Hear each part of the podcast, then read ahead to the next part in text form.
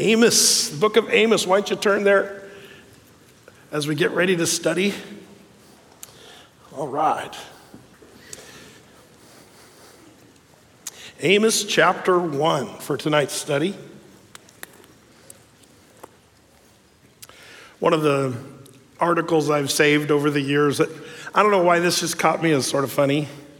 Um, Maybe you guys remember, this is quite a while back, but if you remember Leona Helmsley, she left $12 million to her dog, um, but nothing to her two grandchildren. Um, uh, Leona Helmsley's dog will continue to live an opulent life and then be buried alongside her in a mausoleum. Uh, but two of Helmsley's grandchildren got nothing from the late luxury hotelier uh, and real, real estate billionaire. Um, Helmsley left her beloved white Maltese named Trouble.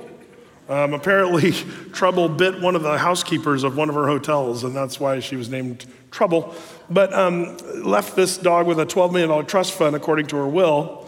Um, she said, I direct that when my dog, Trouble, dies, her remains shall be buried next to my remains in the Helmsley Mausoleum.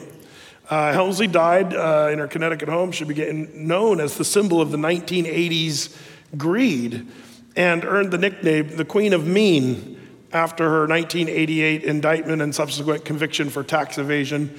She said, uh, one employee, or the article read, uh, one employee had quoted her as snarling, Only the little people pay taxes. Um, apparently, that's not true.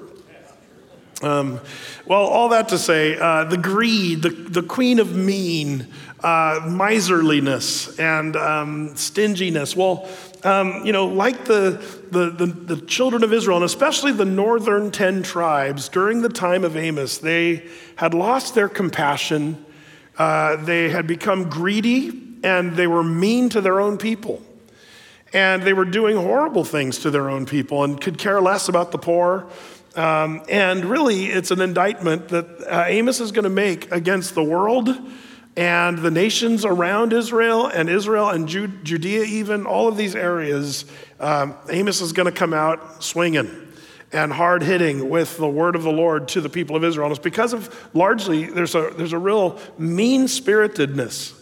Um, interesting because I think that where we're at in the Bible is where we're at in life. And I see that same as I read through the book of Amos, I'm reminded how we have become kind of a mean spirited people and we could care less about the poor, and we are even angry about the poor. And, uh, you know, it's, it's an amazing thing how you can almost read the Bible, and it's like you're looking in the mirror sometimes as a culture or people group, or, God forbid, as an individual. You see yourself there uh, when it comes to this idea of greed and what have you. So, um, man, the Lord hopefully will soften our heart as we read these indictments. Um, so let's let's do a few intro things. First of all, um, let's talk about the prophet himself, Amos.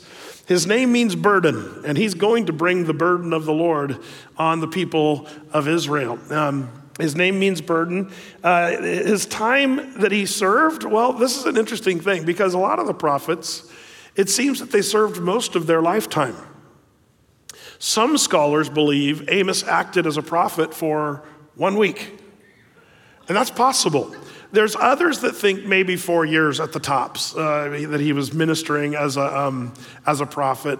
But uh, many scholars believe he, he just basically popped on the scene and said, I'm a prophet of the Lord, and he ministered for one week, and then he was done, went back to Judea. Um, so we don't know for sure, but it does seem that it's very possible his ministry was very short lived, but it was hard hitting for sure. Uh, we also know of Amos that he was a herdsman. Um, his occupation uh, as a herdsman. Let's start with verse 1 and we'll read a little bit about this herdsman uh, in verse 1 of chapter 1. It says, The words of Amos, who was among the herdmen of Tekoa, which he saw concerning Israel in the days of Uzziah, king of Judah, and in the days of Jeroboam, the son of Joash, the king of Israel, two years before the earthquake. Now, in this little single introductory verse, we have a lot of information. Um, but one thing that's kind of interesting here is the fact that he's called a herdsman And you say, okay, you mean like a shepherd? Well, yeah, but there's only two places in the Bible this Hebrew word is used for herdsman, and, and it's kind of an interesting word in my opinion because as an old, you know, as an old uh, kid growing up on a farm, we had sheep and cows and uh, horses and uh, rabbits and quail and chickens and all kinds of critters, uh, bees and honey. Like we had all kinds of stuff on our little farm growing up. Um, but you know, we we had several different kinds of sheep on our little farm. Uh, and, uh, and so, you know, as an old kid that did this stuff, uh, it is interesting. The word for herdman is actually shepherd, but it's of a specific kind of sheep. Um, and it's like if you go to Israel, you know, um, we, we, don't, we don't see, you always see the little Hallmark cards, you know, with Jesus carrying the little Suffolk lamb, you know, the little puffy white ones with the black legs, you know, and um, they don't really have many of those over there in Israel. Uh, their sheep almost look more like goats to most of us uh, with the untrained eye. And in the Middle East, sheep look a lot like goats.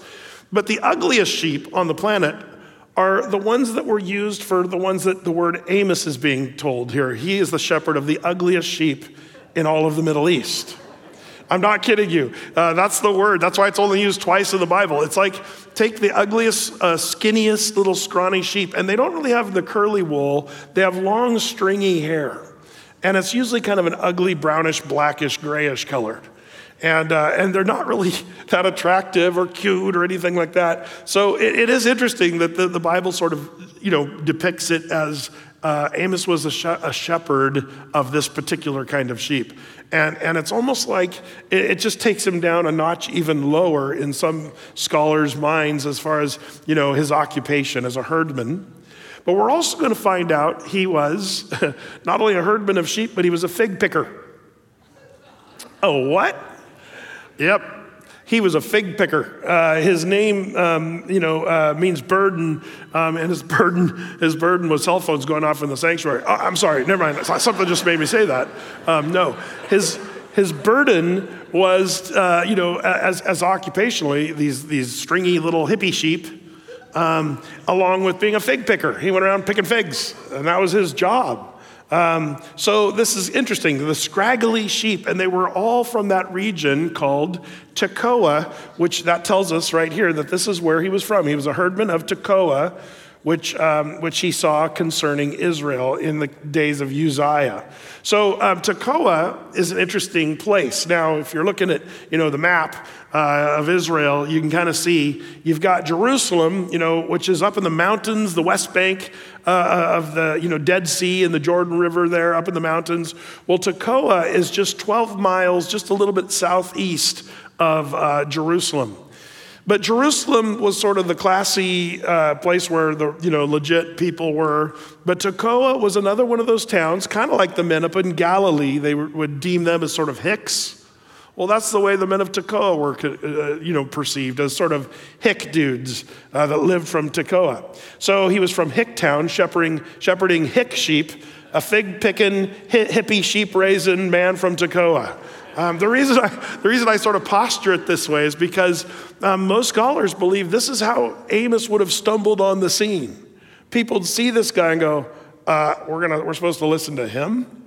You know, like this, this guy from Tekoa who is a fig picking sheep herder? Um, like that, that's, that's kind of the, the response that he, he very likely or could have uh, received. He wasn't, you know, the scholar necessarily like Paul the apostle who would show up and use an eloquent language and, and Greek and what have you. But he'd just show up uh, and start speaking the word of the Lord. He lived in Judah, which is the south. So remember, the northern 10 tribes on this map, they lived up in the north from Samaria and up in, in that region. And the Lord, will, he will call him. We'll see how this will work out here. And we'll get more in chapter 7 when we get there. That the Lord would call him out of Judah to go up to speak to the men of, of the north, and specifically to the place called Bethel, which means house of God. And Bethel was a place where they had fancy ivory houses. Um, the people of Bethel were wealthy. And they were sort of the Lake Oswego, honestly. If, if you're talking about, you know, uh, where I grew up, Applegate, that'd be sort of the Tekoa.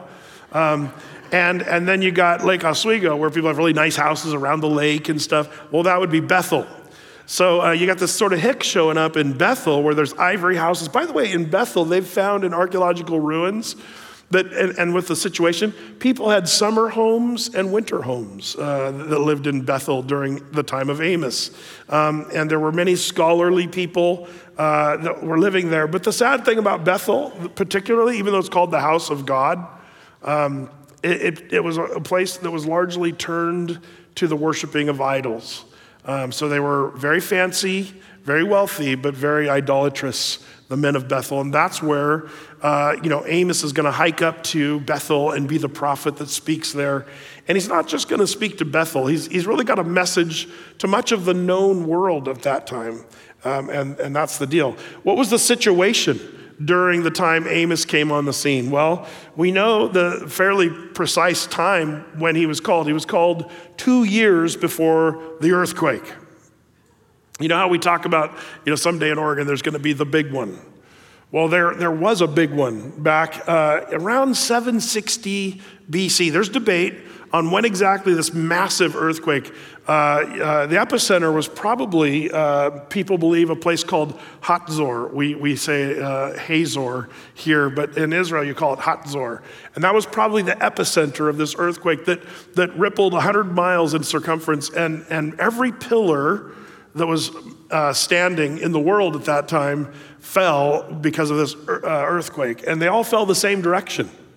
Uh, archaeological digs have undeniably shown that around you know this 760 BC there was this huge earthquake um, one of the biggest cities, by the way, um, that was like that was uh, Jerash, Jerash in Jordan, and, and, the pillars all fell down. It's really interesting to see some of the archaeological digs. Bet Shean, if you've ever been to Bet Shean, a lot of you, if you've been to Israel, they take you there as an archaeological ruin. But all those pillars fell uh, 760 BC, and, and, um, and often, uh, you know, that's a, a point that people sort of use as a marker in history.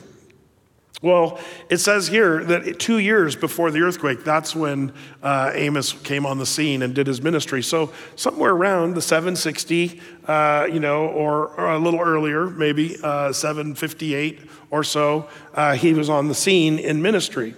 Um, and uh, the kings of the time, well, remember, civil war, two, two kingdoms, but there was a relative peace between the two kingdoms during this time. One reason, because the king of Judah, where uh, Amos was from, was Uzziah. And Uzziah was a good, good king, and um, there were good things going on in Judah at that time. In the north, the king was Jeroboam II, if you're uh, following the kings of the north. And he was, there was not a good king ever in the north. So we know all the time when we talk about the kings of the north, we know they were all bad. And Jeroboam II was bad as well. Um, and um, and so Israel was living in general peace. Even Jeroboam II, even though he's evil, he had subdued most of the enemies around the northern uh, or all of Israel. Uh, Jeroboam was a powerful military uh, general who was successful in bringing peace into that region. And so it, the thing you have to kind of picture is here comes Amos prophesying during a time of real peace. Everybody's happy. Uh, people are getting wealthy and, uh, um, and people are living com- comfortably in their ivory homes in Bethel, and, and everything seems to be going along just fine. But this would be the era of Amos's ministry, and this is the calm before the big storm. This is the calm before the Lord pours out his judgment on these nations as they would reject and rebel. So, you know, you and I have been through several prophets here, the major prophets, the minor prophets, and we've seen, we know what's going to happen. We know the northern 10 tribes are going to be taken away by the Assyrians not too long after Amos prophesies. Um, they're going to be dragged off by the Assyrians, and then, you know, uh, quite a bit after that, then the Babylonians would take the southern tribes into captivity as well. So we know the way this all shakes out we have to sort of rewind in our mind and realize this is Amos prophesying when things are good. Sometimes I wonder if it's harder to, to you know, speak the word of the Lord when things are really, really good or when people are real desperate. Um, you know, as we read these prophets, we get a chance to see sort of both. Um, and, um, and what's interesting to me is people are rebellious in whatever state they're in. They might have more of a, oh, remember when they said, oh, you know, Jeremiah, just tell us what to do and we'll do it. And because remember they were desperate. And Jeremiah said, okay, here's what you do. And then they said, you're a liar and we're not going to follow you. Remember that? Um, that? So, you know, people are just stubborn and rebellious. That's just the humanity of it all. So, you know, you've got the author, we've got um, the prophet Amos. Uh, the situation, relative peace, uh, but it's about to come down, and Amos is going to speak the truth. But the, the book itself, uh, as we look at this little book um, of nine chapters, we're going to see kind of two major divisions in the book. In verses or chapters one through six, we're going to see um, eight nations that are going to be specifically denounced by Amos the prophet. Eight nations denounced. In chapters seven through nine, we're going to see uh, visions of what God's going to do and what's going to happen announced. So the first seven, or pardon me, first six chapters, eight nations denounced. Um, chapters nine, uh, seven through nine, five visions announced. Uh, that's what we're going to see here. And, um, and basically, what's the main message of the book? Well, it's what I said. Israel was experiencing the calm before the storm, and that's what Amos's message is. You guys are living large now. You're living comfortably now, but the times are coming. Judgment is coming. The Lord is coming. And that's what the message of Amos is going to be. So let's continue. So we, have got this interesting first verse that kind of explains the time, the prophet, uh, the situation, all that stuff. But now the Lord's coming, Amos says. Look at verse 2. And he said, Amos said, The Lord will roar from Zion and utter his voice from Jerusalem. And the habitations of the shepherds shall mourn, and the top of Carmel shall wither.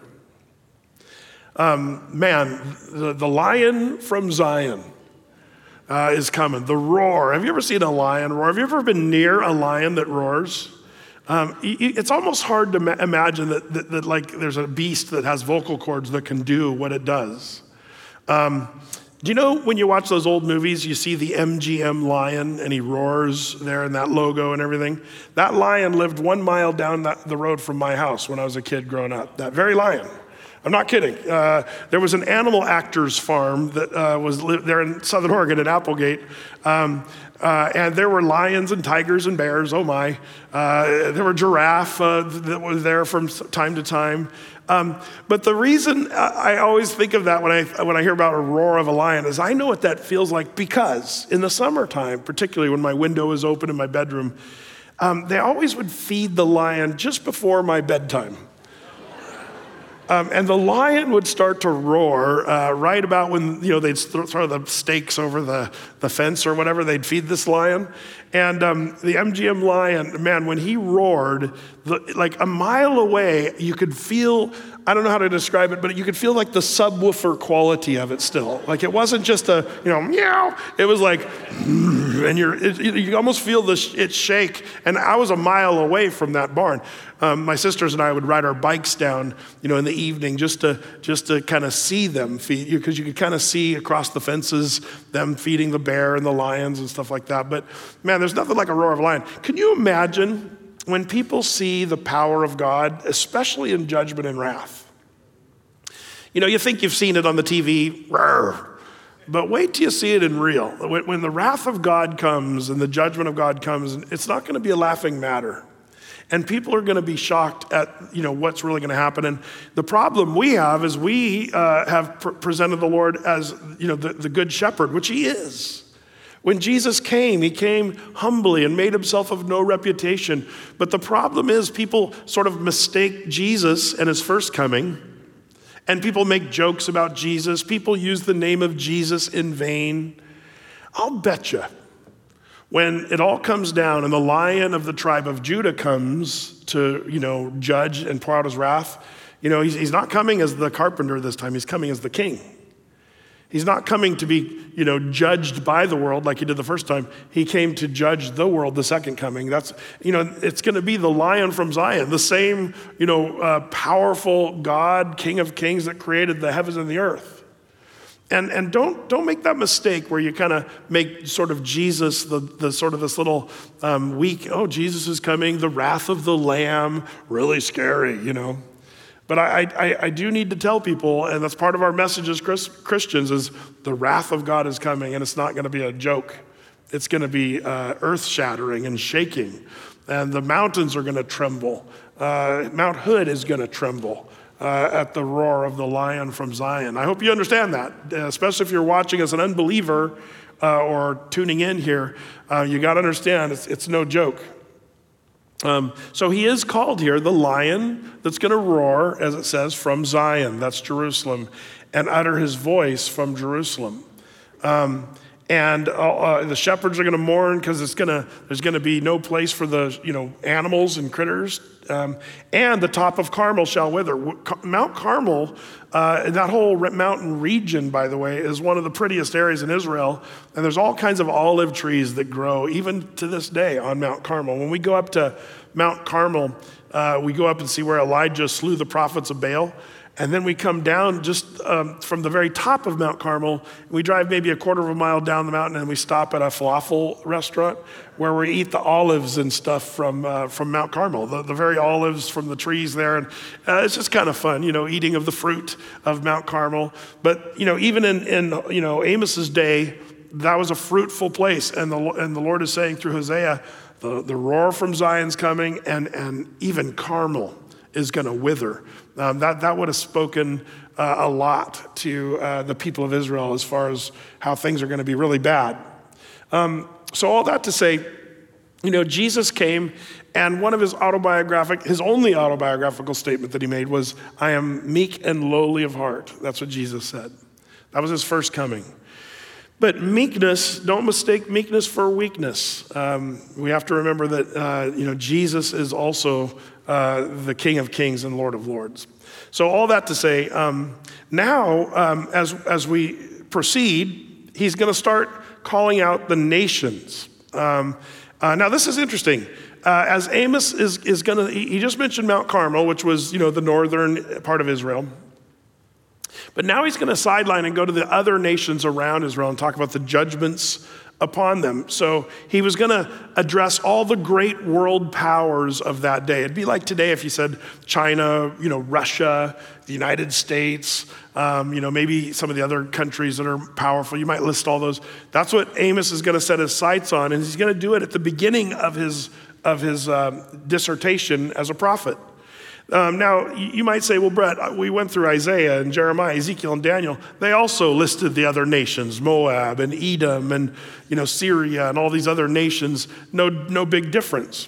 But just a little thing to note those other prophets always mentioned those judgment of those nations after they first proclaimed real judgment on Israel. Um, so Amos kind of changes the order out of all the prophets. He's going to really start uh, um, by speaking of God's judgment of the, of the other nations, and then he's going to zoom in on to Israel toward the end. Just a little different tactic that Amos uses. But as we proceed to verse 3, the first nation he's going to call out is the nation Syria. Let's take a look. It says in verse 3 Thus saith the Lord, for three transgressions of Damascus and for four.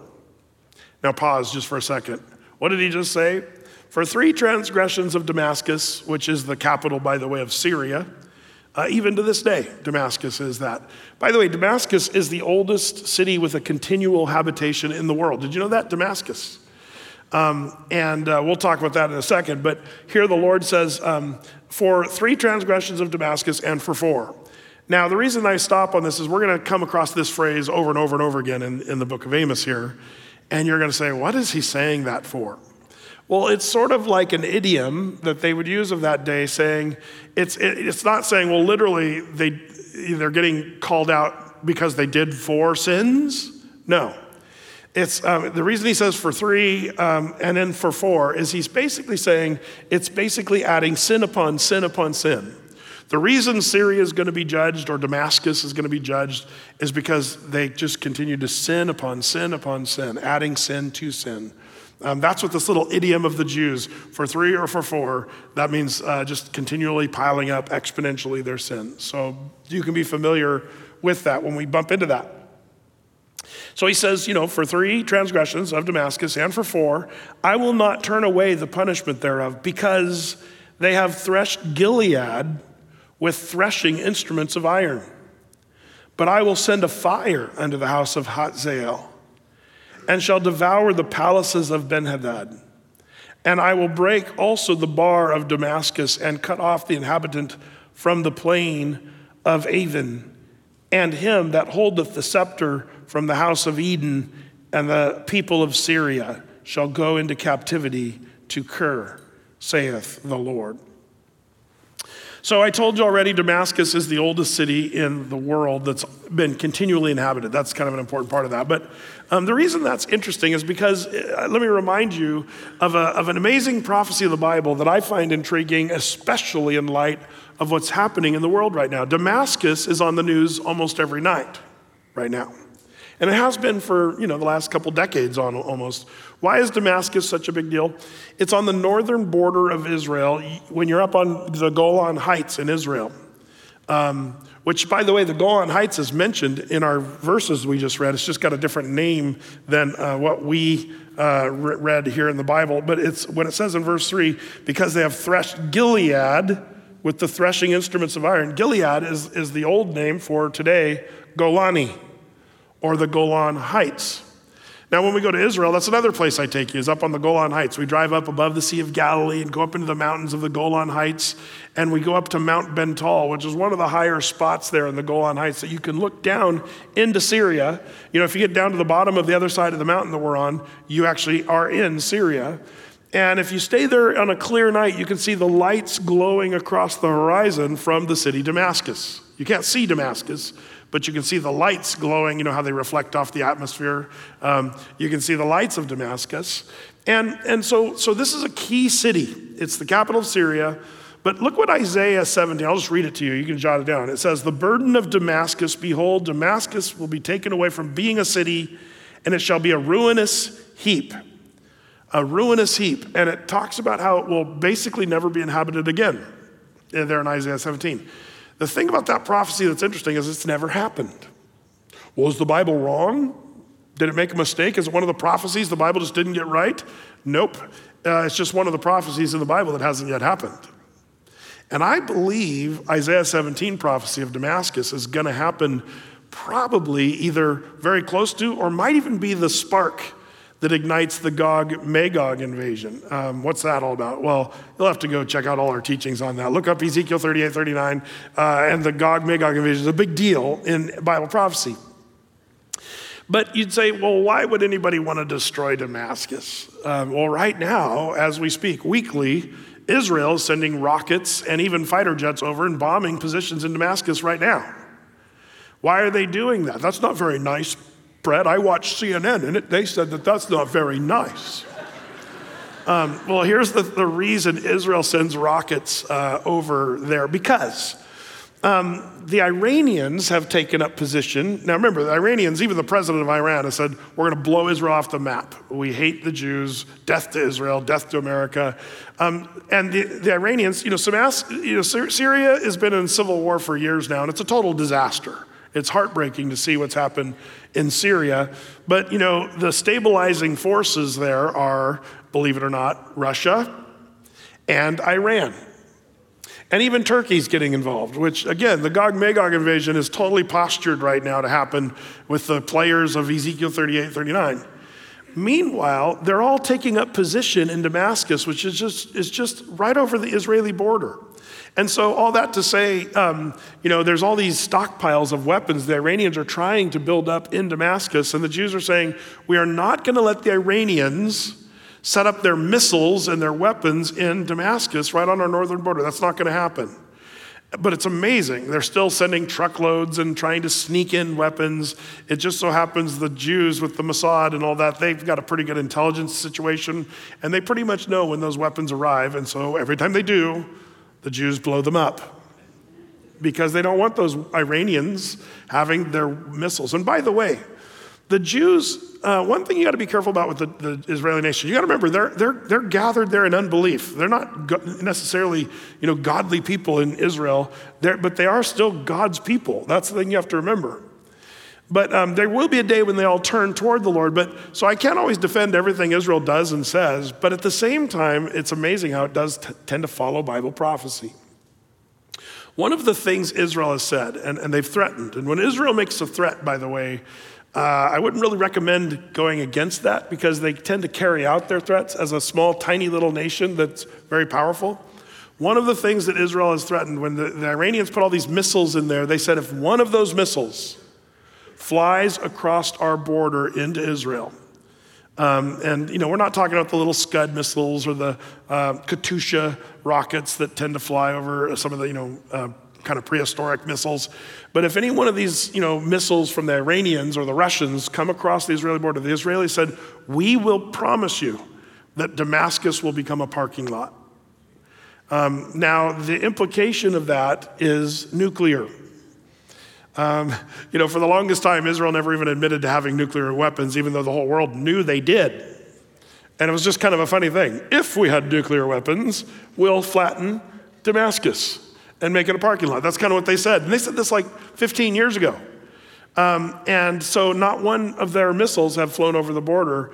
But mark my words, uh, when the Iranians or whoever wants to do this uh, leads the charge there and starts firing from Damascus into Israel legitimately, um, you mark my words, uh, watch Isaiah 17 prophecy unfold and then watch the Gog Magog invasion unfold. And the reason that's kind of interesting is things are postured to do that right now. Like it, it's not even hard to imagine uh, logistically for that to happen tomorrow. Um, are you, so should we be freaked out? No, we should be looking at Jesus and excited about his soon return. Uh, that could be soon, it really could be, or could not be. Maybe it'll be another, you know, who knows, but we're to live with that expectation that is soon uh, coming, is, it could be right around the corner. Lots of evidence of his soon return, if you ask me. I didn't mean to get into all that. Um, but this is a curse upon Damascus. Now, by the way, uh, I probably shouldn't go down this rabbit trail either, but um, when we go to Mount Bental, there's all these foxholes and bunkers. We even kind of climb around in some of these bunkers and stuff. It's kind of fun. Um, but what's amazing, uh, the Yom Kippur War, uh, um, some people kind of thought things were going to come down then, and I'll tell you why. When, when Egypt and these Arab nations attacked Israel on Yom Kippur, um, one of the things that people don't know about is this tank war that happened from Syria up onto the Golan Heights. Did you know that in one day, more tanks crossed the border from Syria to Israel than every tank that was used in World War II? More tanks than every tank that was world, used in World War II, more tanks crossed the Syrian border into Israel. And Israel defended themselves with these kind of they had way less tanks than the Syrians. The, now, the Israeli tanks were legit tanks, I'll have to say that. Um, and, um, and yet the Syrian tanks, they just had, you know, thousands of them. And some of the battles that you read about in the Yom Kippur War in 1973, it's amazing. So when I take you up to Bental and Golan Heights, you see all these deserted Syrian tanks laying everywhere. Like they're, they're you can spot them everywhere. There's just little rusted out tanks uh, where they're still sitting there. And also, you don't want to leave our group because there's still landmines that are active from the Yom Kippur War in that region. So don't run away after lunch eating your falafel and go off into the olive groves unless you're with somebody who kind of knows. But anyway, um, that whole region has been torn by war for a long, long time. But this is the area that here Amos is talking about. It's amazing. That's been a hot, contested area from the very beginning uh, in the world, that Golan Heights and that region of the world. And here in our text, this is where Amos is saying, man, you know, Damascus, you're going to be judged. Gilead, the Golan Heights, which was Syria at that time, um, you, you guys are in trouble. And here's, here's your indictment it's because of cruelty. Check it out. Let's keep reading. So it says there, you know, for, for three d- d- transgressions of Damascus and for I will not turn away the, you know, the punishment thereof because they have threshed Gilead with the threshing instruments of iron. That's, they keep crushing the people of, of that region of Golani, Gilead. And, um, and it says, I will send fire to the house of Hazael, which shall devour the palaces of Benhadad. These are, the, these are the people that were just cruel to the people of Israel. And that's really why God says, I'm going to judge Syria or Damascus, it's kind of the one and the same, um, for their, their, their cruelty of what they've done. And what they're going to do is go into captivity themselves. The Lord pronounces that curse upon them. So the, the first nation mentioned is Syria. Number two, the second nation um, is going to be Gaza. Isn't that interesting? What are the two hottest places connected to Israel to this day? the Golan Heights and the Gaza Strip, even to this day. So it's the first two ones that Amos mentions. It's kind of amazing. Things haven't really changed all that much in thousands of years. But the Gaza Strip, if you remember uh, years ago, uh, Ariel Sharon gave over the Gaza Strip to the, you know, the Palestinian Hamas. And um, back then, it was really coming to be a nice place Um, and then when they drove all the Jews out, and now it's just a hotbed for those, you know, green scarf wearing, uh, you know, basic, um, you know, terrorist Hamas people. They've just destroyed the Gaza Strip, and uh, it's in real peril right now because of the way they've handled everything. But um, this, even in, in Amos's time, the Gaza area um, would be judged. Check it out. It says in verse 6, Thus saith the Lord, for three transgressions of Gaza and for four. I will not turn away the punishment thereof because they carried away captive the whole captivity to deliver them up to Edom. But I will set, send a fire on the wall of Gaza, which shall devour the palaces thereof, and I will cut off the inhabitant from Ashdod, and from him that keep, uh, holdeth the scepter from Ashkelon. And I will um, turn mine hand against Ekron, and the remnant of the Philistines shall perish, saith the Lord.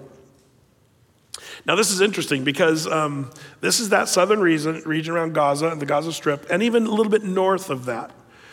A few years ago, we had the chance to, after the tour group left, we um, toured down near the Gaza Strip. It's not really a great place to bring tour groups because missiles do fly in that region. Um, so we rented an armored vehicle and drove all around that area and had some fun.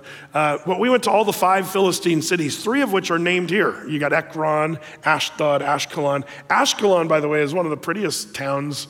Uh, it's like it's like driving through San Diego. It's beautiful down there. The only problem is missiles are dropping there uh, from time to time, like daily. But anyway, other than that, uh, it's just like San Diego. Now, thankfully, because of Iron Dome, Israeli Iron Dome, those missiles often don't uh, hardly ever reach their targets. And sometimes they hit a field or something like that. Rarely will they actually hit a target. But um, that whole area is troubled today. But the Lord says, I'm going to trouble Gaza. And it's largely because of the ancient people that, that were there, the Philistines. Um, and it says that. But you can check the box when you look at verse 8 when it says, uh, The remnant of the Philistines shall perish, saith the Lord God. That's checked the remnant of Philistines. There are no Philistines on the earth today. The Philistines, by the way, were not Muslim Arabs like the Palestinians today. The Palestinians of today are largely from Jordan. Jordanian Palestinians is who they are. Um, and the, the, the word Palestinian, even you know, 100 years ago, meant people that lived in Palestine, which included Jews. Um, in 1924, if you looked up the Palestinian Post, it was a Jewish newspaper edited by Jews. If you looked up the Palestinian Orchestra, it was a Jewish orchestra that lived in Israel called the Palestinian. It was Yasser Arafat in the you know, 60s and 70s who was able to change this idea of a Palestinian, someone who lived in Israel that was renamed Palestine by the Romans, um, to be these Arabs that had been displaced, sad to say.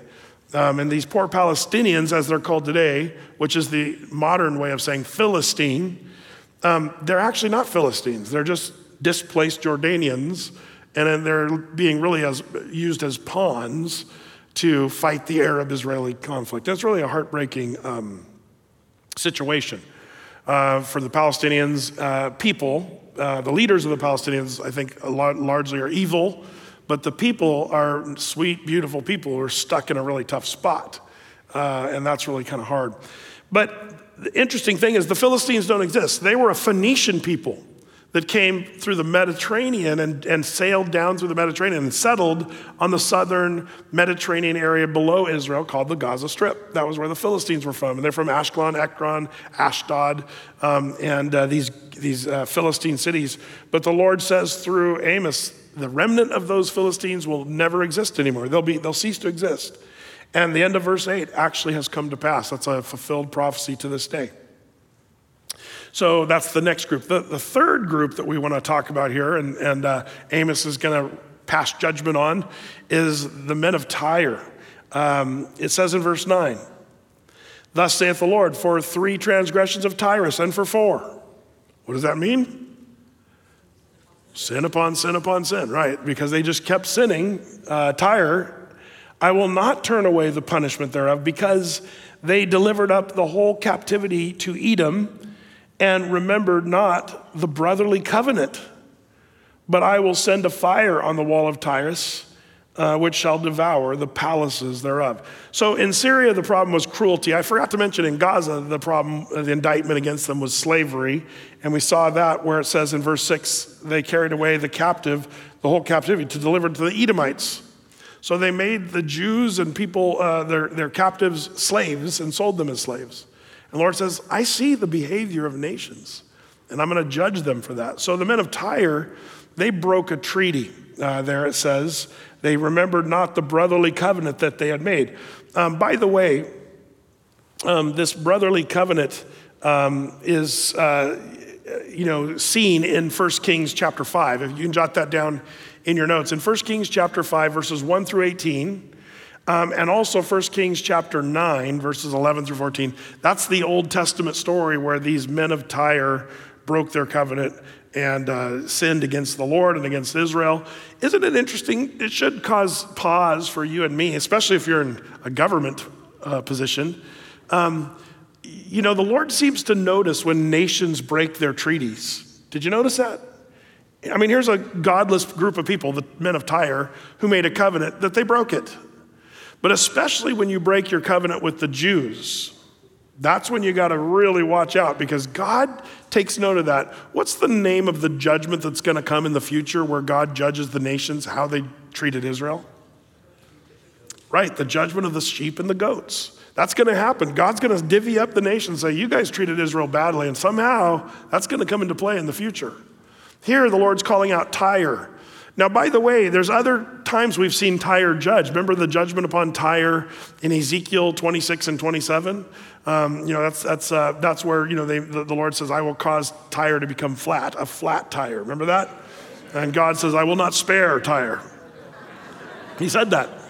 Um, and uh, they tried to patch things up, but it didn't, it didn't work. Sorry, sorry, sorry. Anyway, but it didn't work. They got destroyed entirely. Uh, they were destroyed. Sorry. Um, well, this, this is kind of that matching prophecy of Ezekiel 26 and 27. Uh, Amos is in line with Ezekiel on that. And, and that's another one you can check the box. Tyre was destroyed. Remember the whole thing of Napoleon, or probably uh, Alexander the Great, and remember the whole thing of uh, Nebuchadnezzar. And there's a whole ser- series of kings and kingdoms that came and scraped Tyre flat, and you know, uh, you know, it was really quite a quite a deal. Uh, but all that to say, even the Crusaders ended up being kind of the final scraping of, of uh, that area, Tyre, uh, that we've talked about in previous studies. Well, their, their uh, biggest indictment against them was breaking treaty uh, against the Israelis. Number four, you've got the Edomites. It says in verse 11, Thus saith the Lord, for three transgressions of Edom and for four. I will not turn away the punishment thereof, because he did pursue his brother with the sword, and did cast off all pity, and his anger did tear perpetually, and he kept his wrath forever. But I will send a fire upon Teman which, is, uh, which shall devour the uh, palaces of Bozrah. Uh, so the Edomites, Edom, if you recall, Edom, um, the Edomites were descendants of Esau. Remember Jacob and Esau? Uh, Jacob became the father of, uh, you know, the Jews, um, and uh, Esau became the father of the Edomites. Um, and, uh, and by the way, that, that continued, you know, they were enemies, if you remember in the story, but they continued to be enemies, uh, and the family was not really on speaking terms uh, after the whole Jacob and Esau thing. Um, and, and, and the Moabites and the Edomites became real enemies of Israel. Their indictment uh, here is a revengeful sort of spirit. excuse me, trying to get back um, at, you know, at, at um, the people of Israel. And he said, I will not turn away my punishment because he did pursue his brother with a sword and did uh, cast off all pity. Uh, one thing to, say about this whole Edomite thing, it's such a shame. You know, the Edomites should have been friends of Israel because they were family, really, when you think of Jacob and Esau. But one of the things you'll see is often the uh, people that we should be close to are sometimes the ones that are our worst enemies. And uh, what's really tough is when it's family that you don't get along with or people that, you know, are your enemies. And just a reminder um, you know, that root of bitterness is demonstrated. One of the things that the book of the Bible talks about when you read about the Edomites is how it seemed like there was a bitterness from the time of Jacob and Esau that just kept going on generation upon generation. And, um, and, and that should never happen with you and your family. Just something to think about. What does the Bible say? Um, remember Ephesians. I, I, put this verse up here because it just strikes me as what a lot of families need to remember. And, it's, and you know, it's hard. I'm not, I'm not saying this is easy. But um, Ephesians 4 31 and 32. Let all bitterness and wrath and anger and clamor and evil speaking be put away from you with all malice. And be kind one to another, tenderhearted, forgiving one another, even as God for Christ's sake has forgiven you. So, this idea of, you know, um, how, how has Christ forgiven you? Man, he's forgiven me and you for all of our sins. Uh, he forgave us before we were even sorry. The Roman that was crucifying him on the cross, Jesus said, Father, forgive them. They don't know, they don't know what they're doing.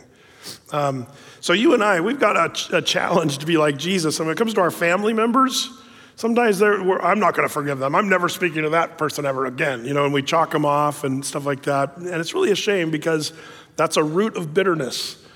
And I think that the Edomites are kind of a perfect illustration of that. They were longtime enemies of Israel because they never really reconciled with kind of family, uh, which is unfortunate and sad.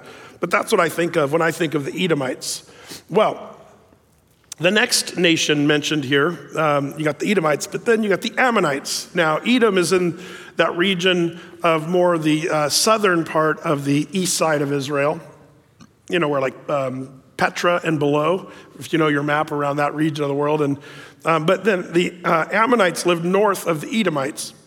And you can remember Ammon uh, as Ammon. When you go to Amman, Jordan, that's where the Ammonites were. That's a name that kind of stuck uh, to that region of the Jordanians today. Much of Jordan includes the Edomites, the Moabites, and the Ammonites. That's part of the Jordanian kingdom, the Hashmonite kingdom of Jordan. Um, most people don't realize this. They call Israel the Bible land. But so much of the Bible happened in Jordan. Uh, if you didn't know that, that's why I think it's worth it, even though it's a little bit of work on our tour when we go to Israel to cross the border into Jordan. It's work. Uh, and uh, you're going into a third world country. We almost always get people to get a little bit sick uh, when we go to Jordan because it, it's just kind of a third world country and it's just the way it is. But um, it's real eye opening and it's a life changer, if you ask me. And if you're ever in that region of the world and you can go see Petra and Mount Nebo and some of these places, it's totally worth it, if you ask me.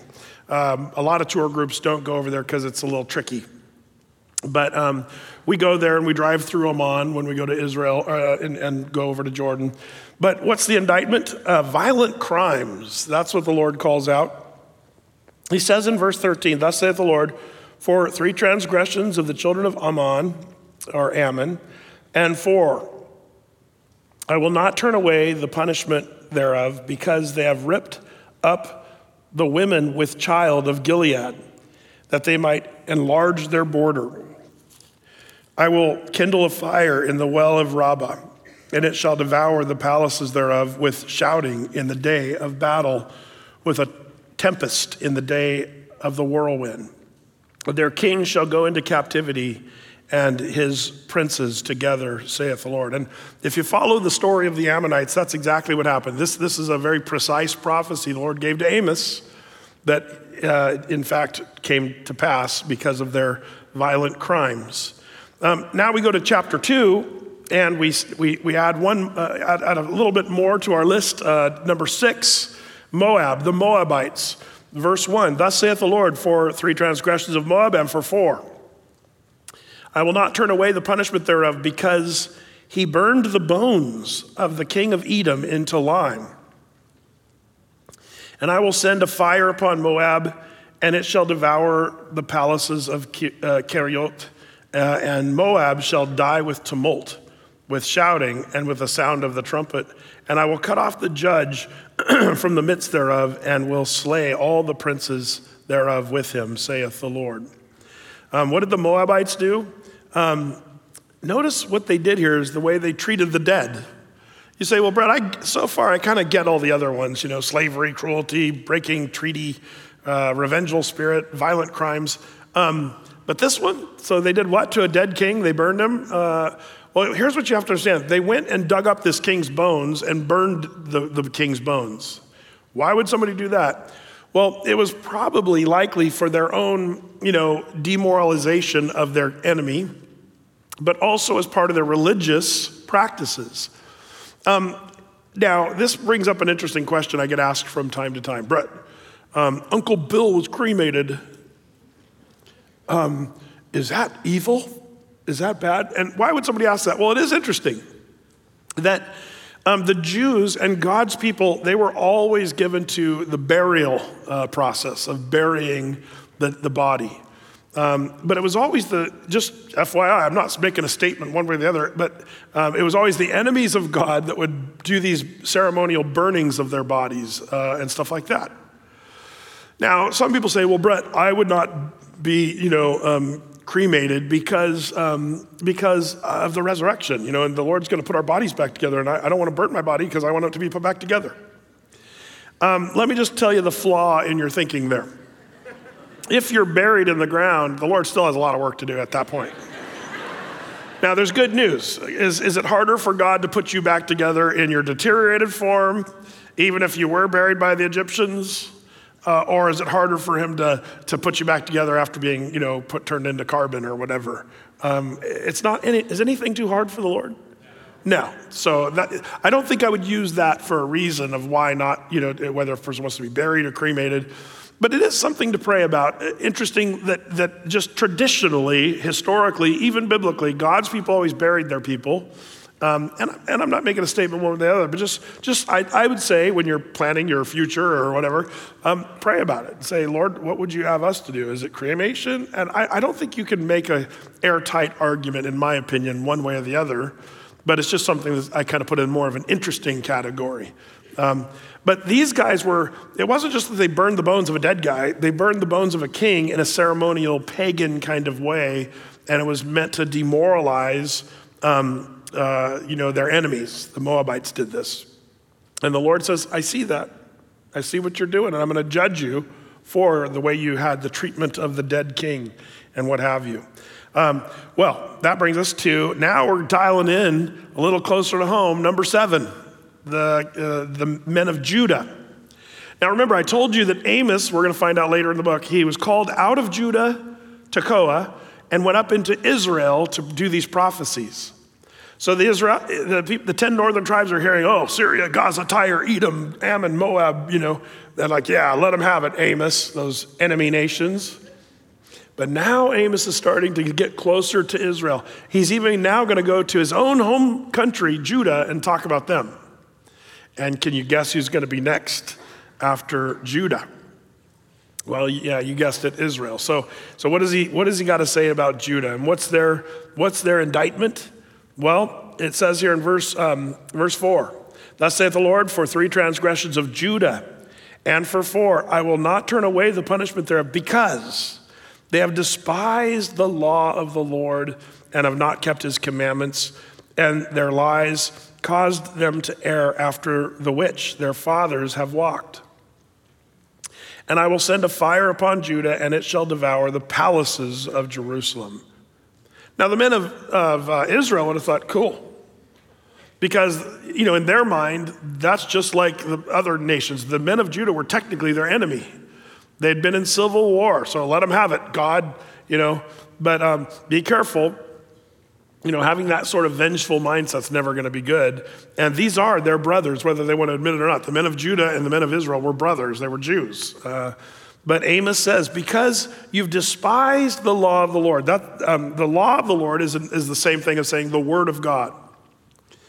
And that's something that I think um, the Lord speaks of as much as just about any of these things in the Bible, as, as just rejecting God's word.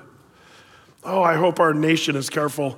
You know, we're, we're making decisions left and right that are contrary to God's word. Our Supreme Court, is making decisions, even with you know the, the balance of, of you know world views that we have now in the Supreme Court. It's not a slam dunk, you know, and, and we have to be careful because some of the judgments we've seen in, in recent years have been contrary to the Word of God.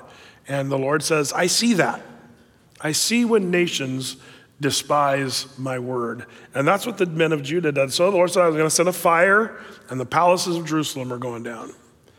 Um, verse 6 is where we move to the eighth group here that's going to be judged, and that is none other than Israel themselves. Verse 6. Thus saith the Lord, for three transgressions of Israel and for four, I will not turn away the punishment thereof, because they sold the righteous for silver and the poor for a pair of shoes that pant after the dust of the earth on the head of the poor, and turn aside the way of the meek. And a man and his father will go in unto the same maid to profane my holy name. And they lay themselves down upon clothes laid to pledge by every altar, and they drink the wine of the condemned in the house of their God. Yet destroyed I the Amorite before them whose height was like the height of the cedars, you know, the giants. He was as strong as the oaks, yet I destroyed his fruit from above and his roots from beneath. And I brought you up from the land of Egypt and led, led you 40 years through the wilderness to possess the land of the Amorite. And I raised up your sons for prophets and your young men for Nazarites. Is it not even thus, O ye children of Israel, saith the Lord? But you gave the Nazarites wine to drink and command the prophets, saying, Prophesy not. Wow. See, Amos has been talking about all these other nations. Now he turns to the people listening and says, And as for you guys, men of Israel. And do you get a sense he's, he's, he's now he's really focusing and saying, Okay, let's talk about you. And he calls them out on a bunch of things that are just really horrible. The first thing they do is, um, and, and you know, I'm, I'm basically saying their indictment is multiple counts. They have multiple indictments against them. The first is mean spiritedness and cruelty to the poor. It starts out saying, you know, you've sold the righteous for silver.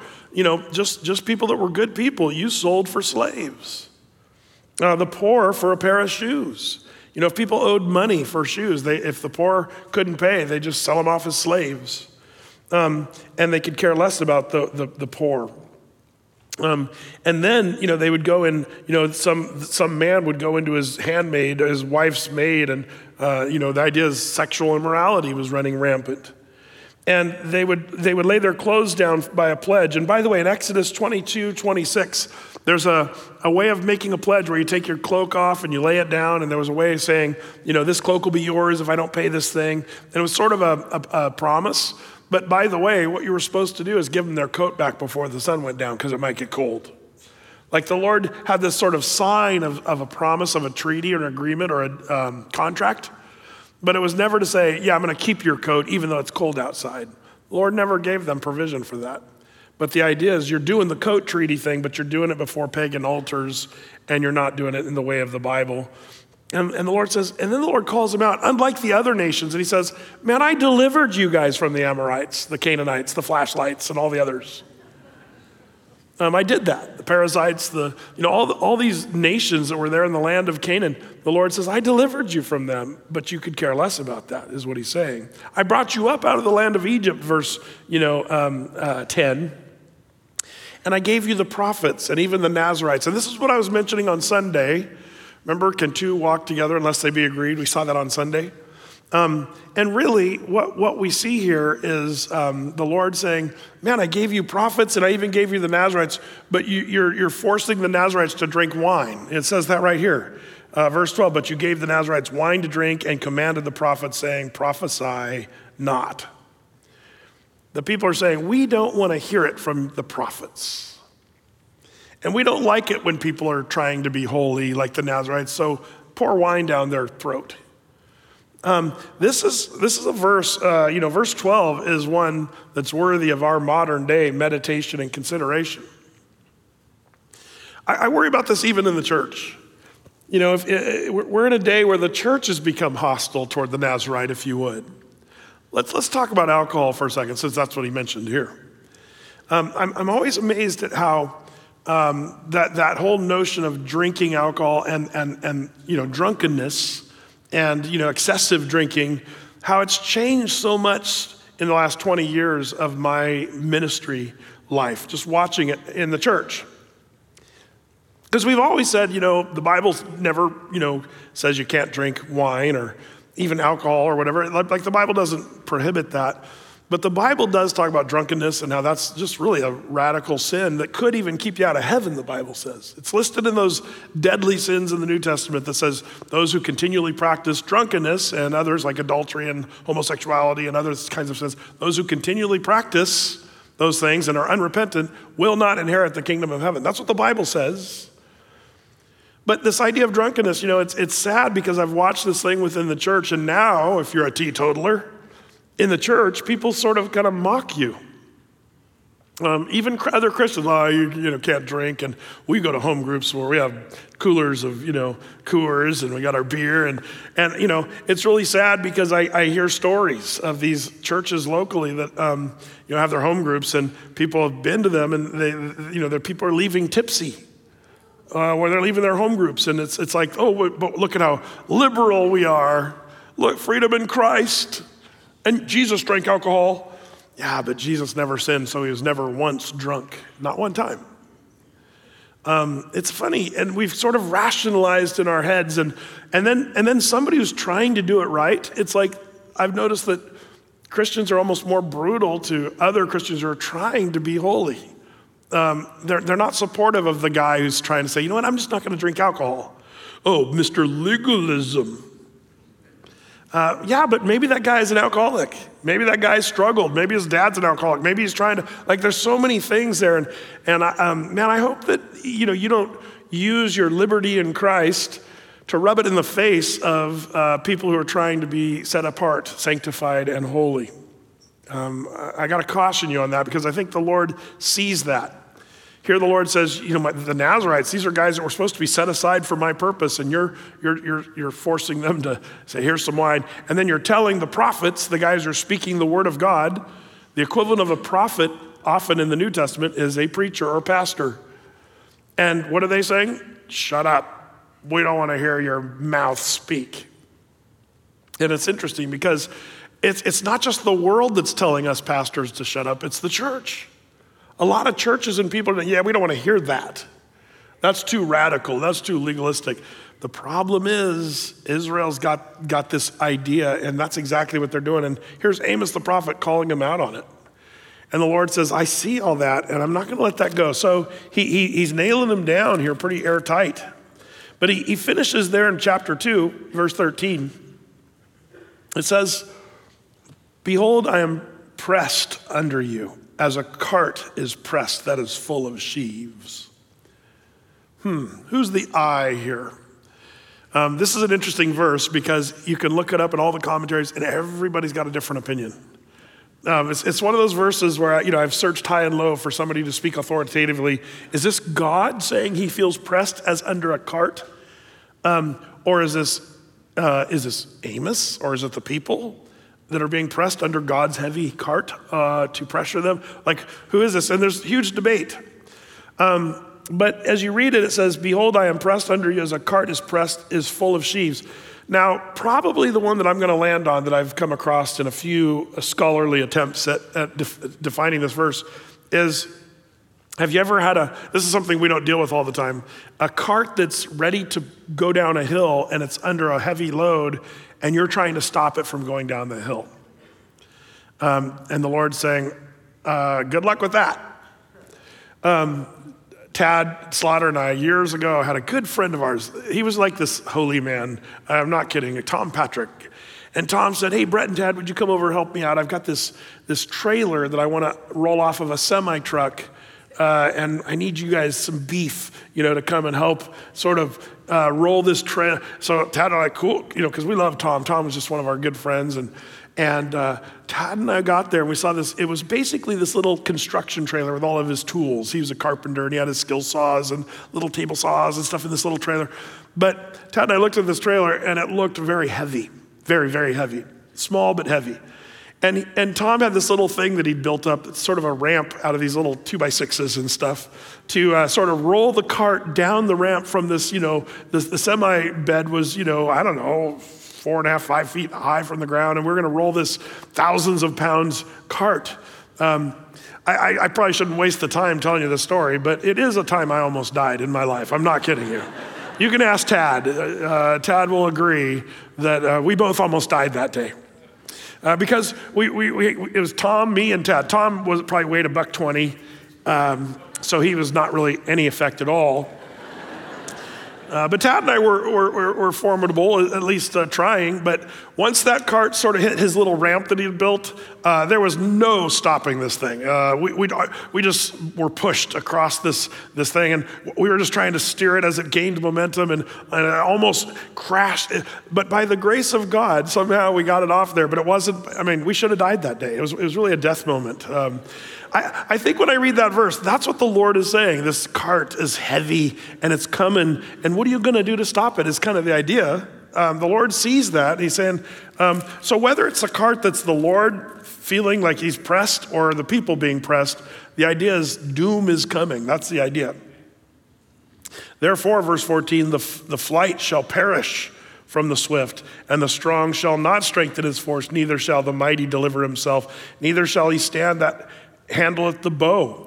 He that is swift of foot shall not deliver himself, neither shall he that rideth a horse deliver himself. He that is courageous among the mighty shall flee away naked in that day, saith the Lord. What a picture. The mightiest, the strongest, the, the studs of the town, they're going to be running around naked, fleeing for their lives. And that's the image that Hosea leaves them here in chapter 2 with. Well, in chapter three, we're going to have a message of explanation of all these things. I was planning on diving right into that, but we are out of time. So we'll save chapter three uh, for next week. Uh, let's pray together. And Lord, how thankful we are uh, to know that you have eyes on the whole world and you see the injustices and the things that are evil and bad. But at the same time, Lord, um, we, we uh, find ourselves with sinful tendencies, even as these pagan nations, to hold grudges and to not keep promises, to treat the poor badly, to care more about our own thing than the things of others. And I pray that, Lord, even as you tell us everything is naked and open before Him with whom we have to do, you see it all. So, as your people, Lord, I pray that we would be hungering and thirsting after righteousness, that we'd not just ignore your word like the men of Israel, the men of Judah. Lord, I pray that we'd have your word right in the tip of our, on the tip of our tongue, in, the, in our hearts, Lord, just uh, swelling up to remind us of truth from your word. Lord, help us to not be sucked into worldliness. I pray that we'd promote and encourage those who are trying to be set apart and holy rather than judgmental or con- condemning people of being self righteous or whatever. Lord, I pray that we build up those who are trying to walk with you and encourage those, build them up. So, Lord, give us just these simple little truths, Lord, as we learn from these nations. Lord, one thing we see here is people haven't changed all that much. We do the same things, we sin in the same capacities as these people, and yet, Lord, your word is clear, your judgment is coming still. So help us to walk with you. Help us to hunger and thirst after righteousness. Lord, bless the people who put the time in tonight to study these chapters. Uh, may they bring forth good fruit in our lives. In Jesus' name, amen.